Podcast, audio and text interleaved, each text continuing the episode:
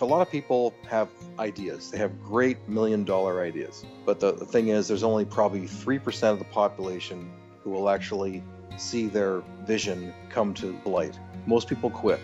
You know, oh, this is too hard, or I don't even know where to start, or I'll get to it tomorrow, or they get stuck, or whatever. No, I, I had goal and I had vision.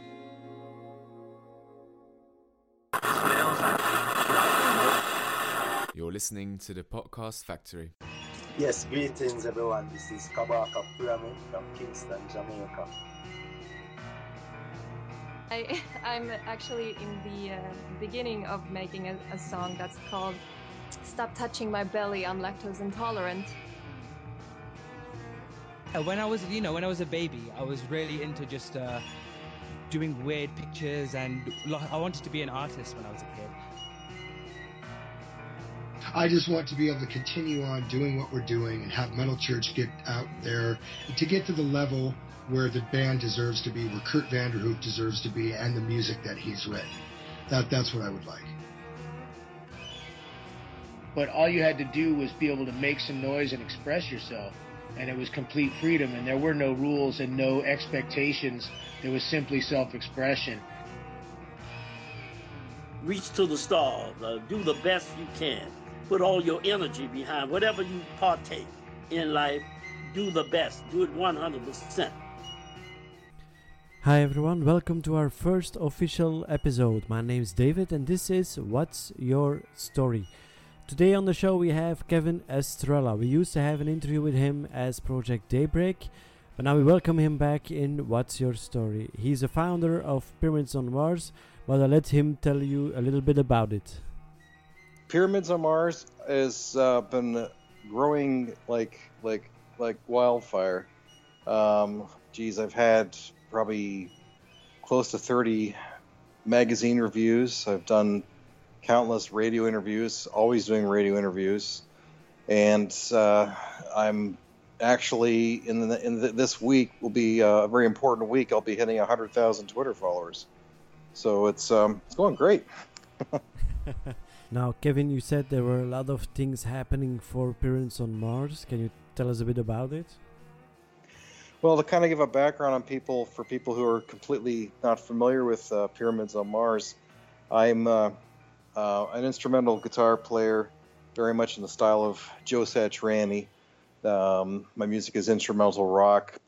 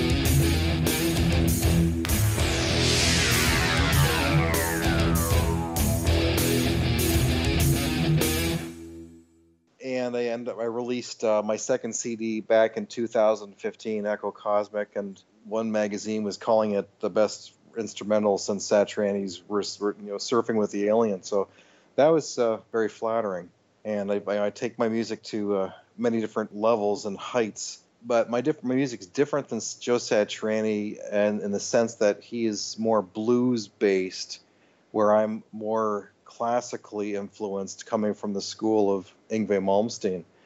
And so I take a lot of my direction from Malmsteen's influences, like J.S. Bach and Antonio Vivaldi. But I didn't want to sound like another Satch or another Malmsteen clone.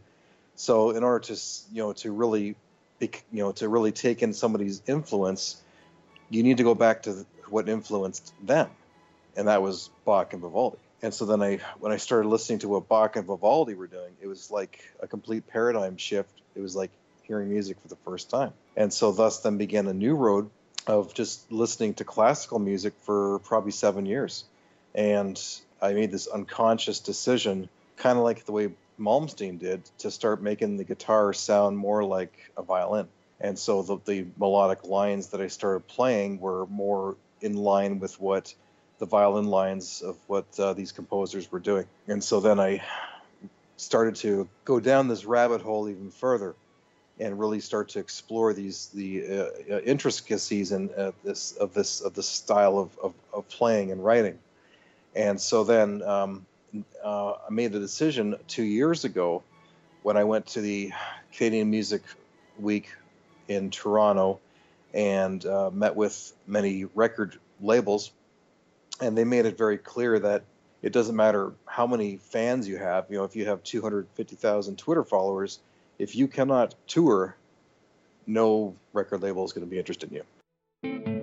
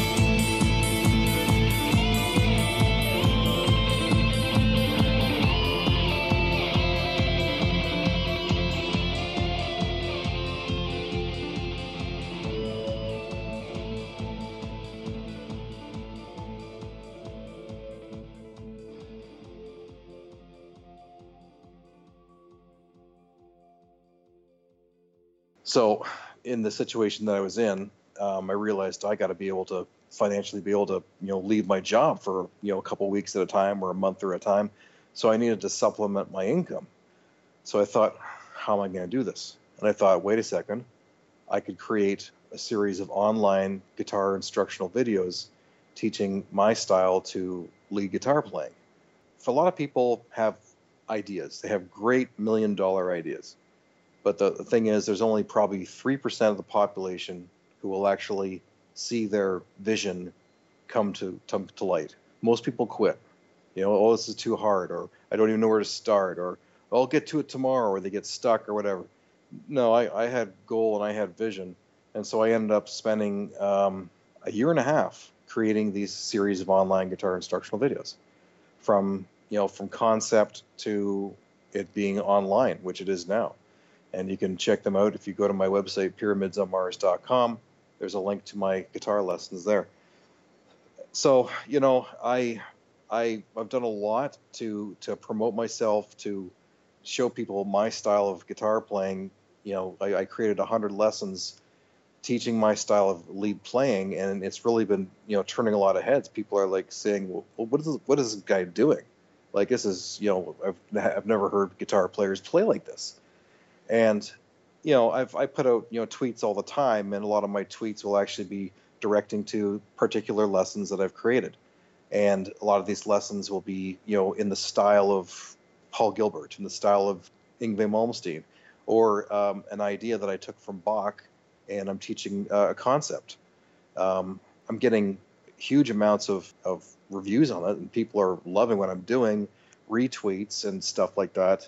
I mean, my Twitter when you look at my Twitter activity, you know, okay, I've got you know that number of followers, but when you actually look at the number of views, I think I last calculated over pretty close to nine million Twitter views I've had.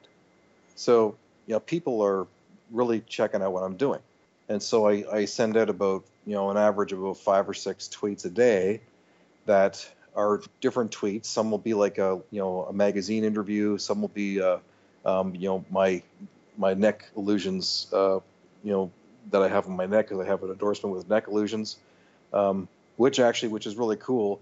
Um, the latest guitar player to join Neck Illusions three months ago, Steve Vai. Steve Vai joined Neck Illusions. So now all of a sudden, you know, you go to the Neck Illusion the website, you know, you see Steve Vai's new neck graphics, and his picture's in the middle, and right next to him is is me. So you know that's that's really cool. You know that things are really starting to you know blossom, and, and all of a sudden I'm getting a lot of attention, and people are starting to recognize Kevin Estrella of Pyramids on Mars, and you know a lot of people are comparing me to you know on the same scale as Satriani and Vai and Malmsteen and all these guys. So um, you know if you really focus on what you're doing and and you love what you're doing, you don't look around and look what other people are doing. You you you go down your rabbit hole and become that what is that you love. Never look back, and that's that's kind of the secret. Be yourself. Um, learn to find out who you are, what it is that you love, and one of the greatest uh, quotes that really I found really inspiring was way back in the 90s when Metallica first released their first um, DVD or, or VHS video. And there's something that Kirk Hammett said that always stuck with me. And he said, To imitate is to create. You have to start somewhere. And I thought about that and how profound that was. Like, it, what it meant was, you know, to take your influences and don't be afraid to um, to imitate your, your your influences because you're never going to be them you, will you'll never actually be them, but you can um, learn as much as you can from your influences, and you'll take a, a piece of them into your own playing. Now, last time I spoke with Kevin, um, we also had a little chat about the different side of Pyramids on Mars.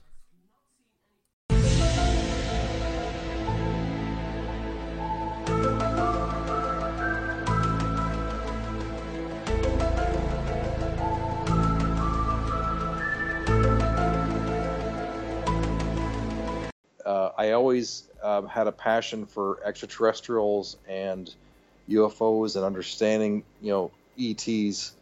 I've spent my entire life studying them, and I always felt like it was my calling to to you know to raise consciousness on this planet and and teach people about our you know our star our star nation families, and I always felt like I was just waiting, waiting, and waiting for the for that opportunity, and then I found out that actually that was always my reason here on this planet, as when August twenty first, two thousand fourteen, an interdimensional craft flew across my backyard, opened a portal, and left.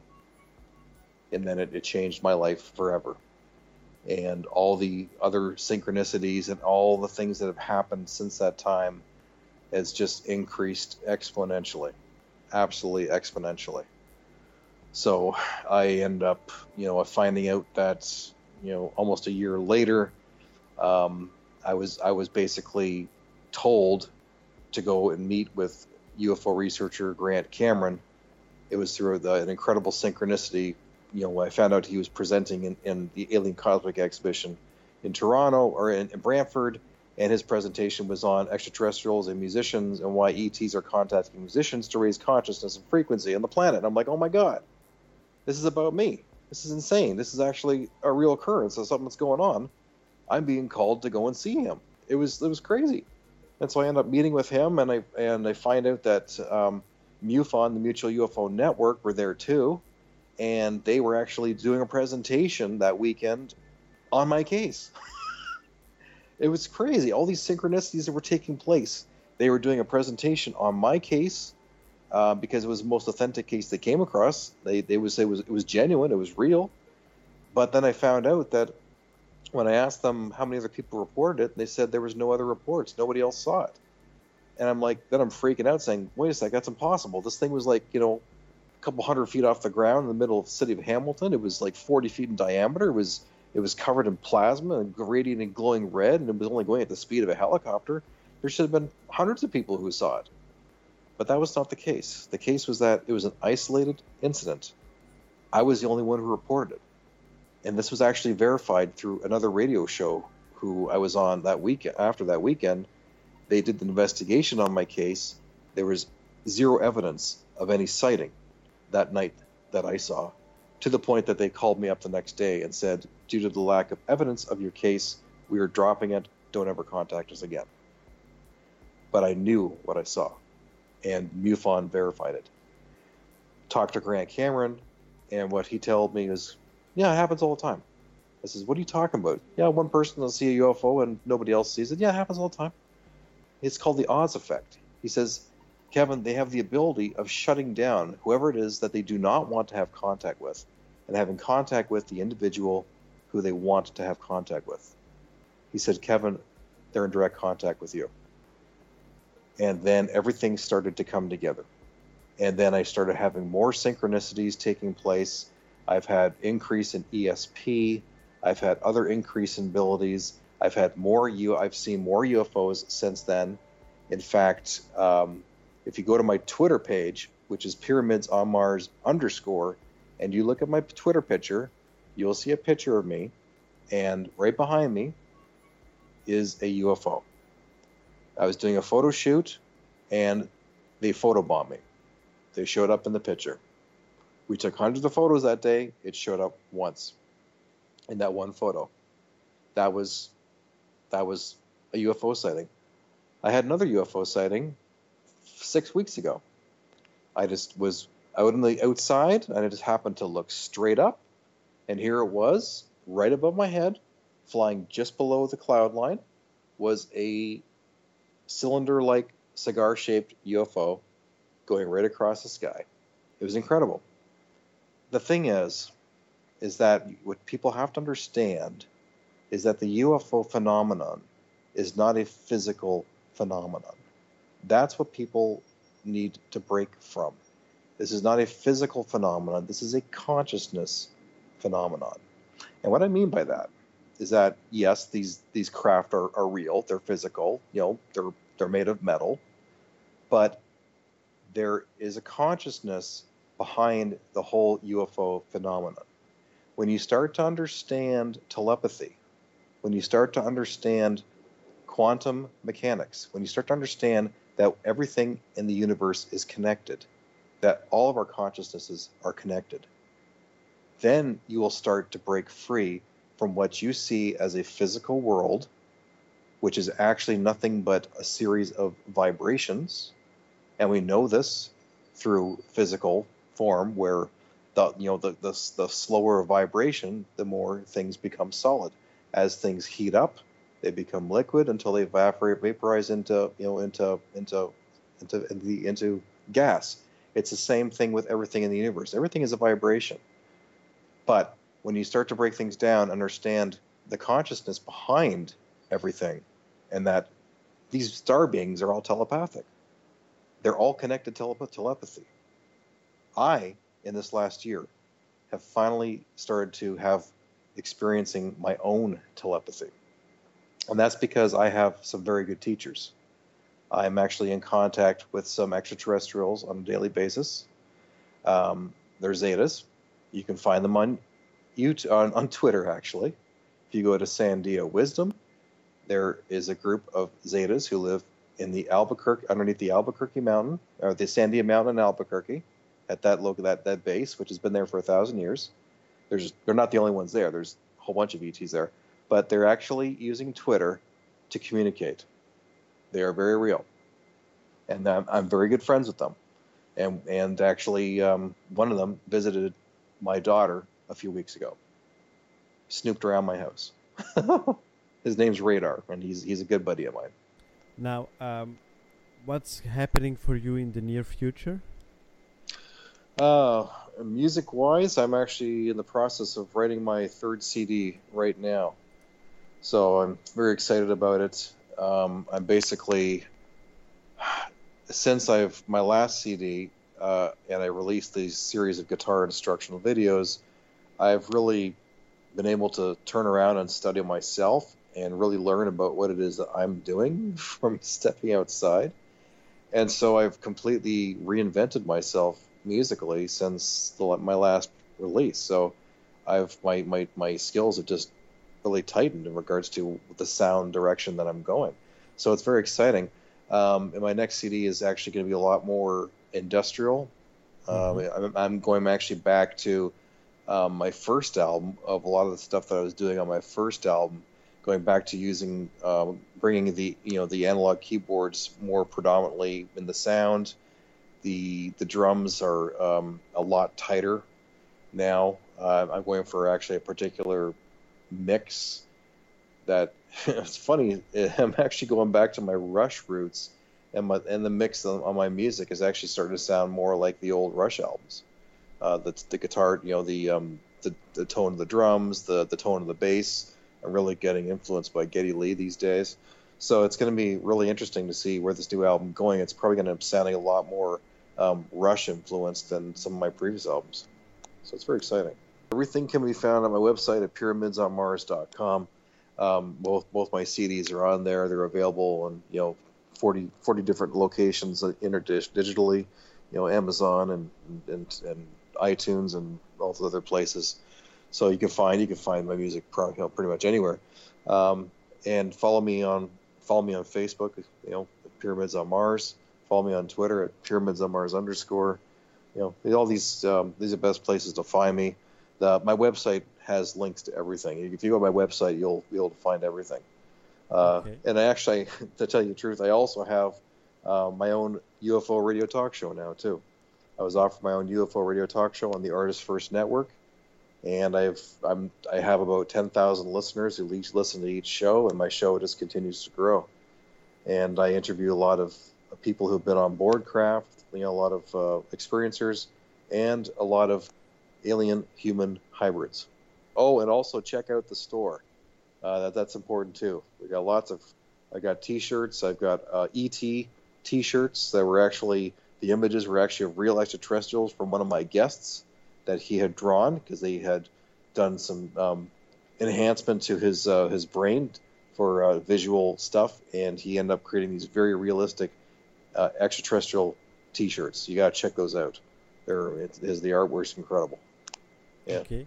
Now, thanks again for passing by our show. Well, thank you for having me on, Dave. There's so much more to talk about. I mean, uh, the the other ET experiences that I've had this year, people are people are talking. We're talking about it at the Alien Cosmic Expo.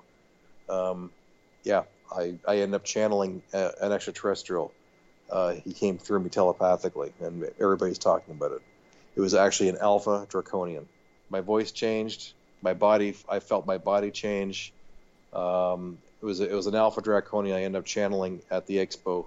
Uh, there's reasons as to why it happened, but I'm not going to get into those. It's a long story, but I end up, you know, I these Alpha Draconian reptilians, they actually have wings. They're more like dragons. They feel like dragons, and I actually felt um, my back get large, and I actually felt wings on my back. Um, it was it was all documented too. People are were everybody was talking about it. It was an incredible experience. For the next podcast, yeah, we'll talk about that. Yeah. So far, our interview with Kevin. If you would like to leave him a note, just comment on the links below, go to his website, or if you want to share your passion, uh, your story, even involving UFO stuff like that, just send us an email at info at what's your story.be. Thanks, and until next time.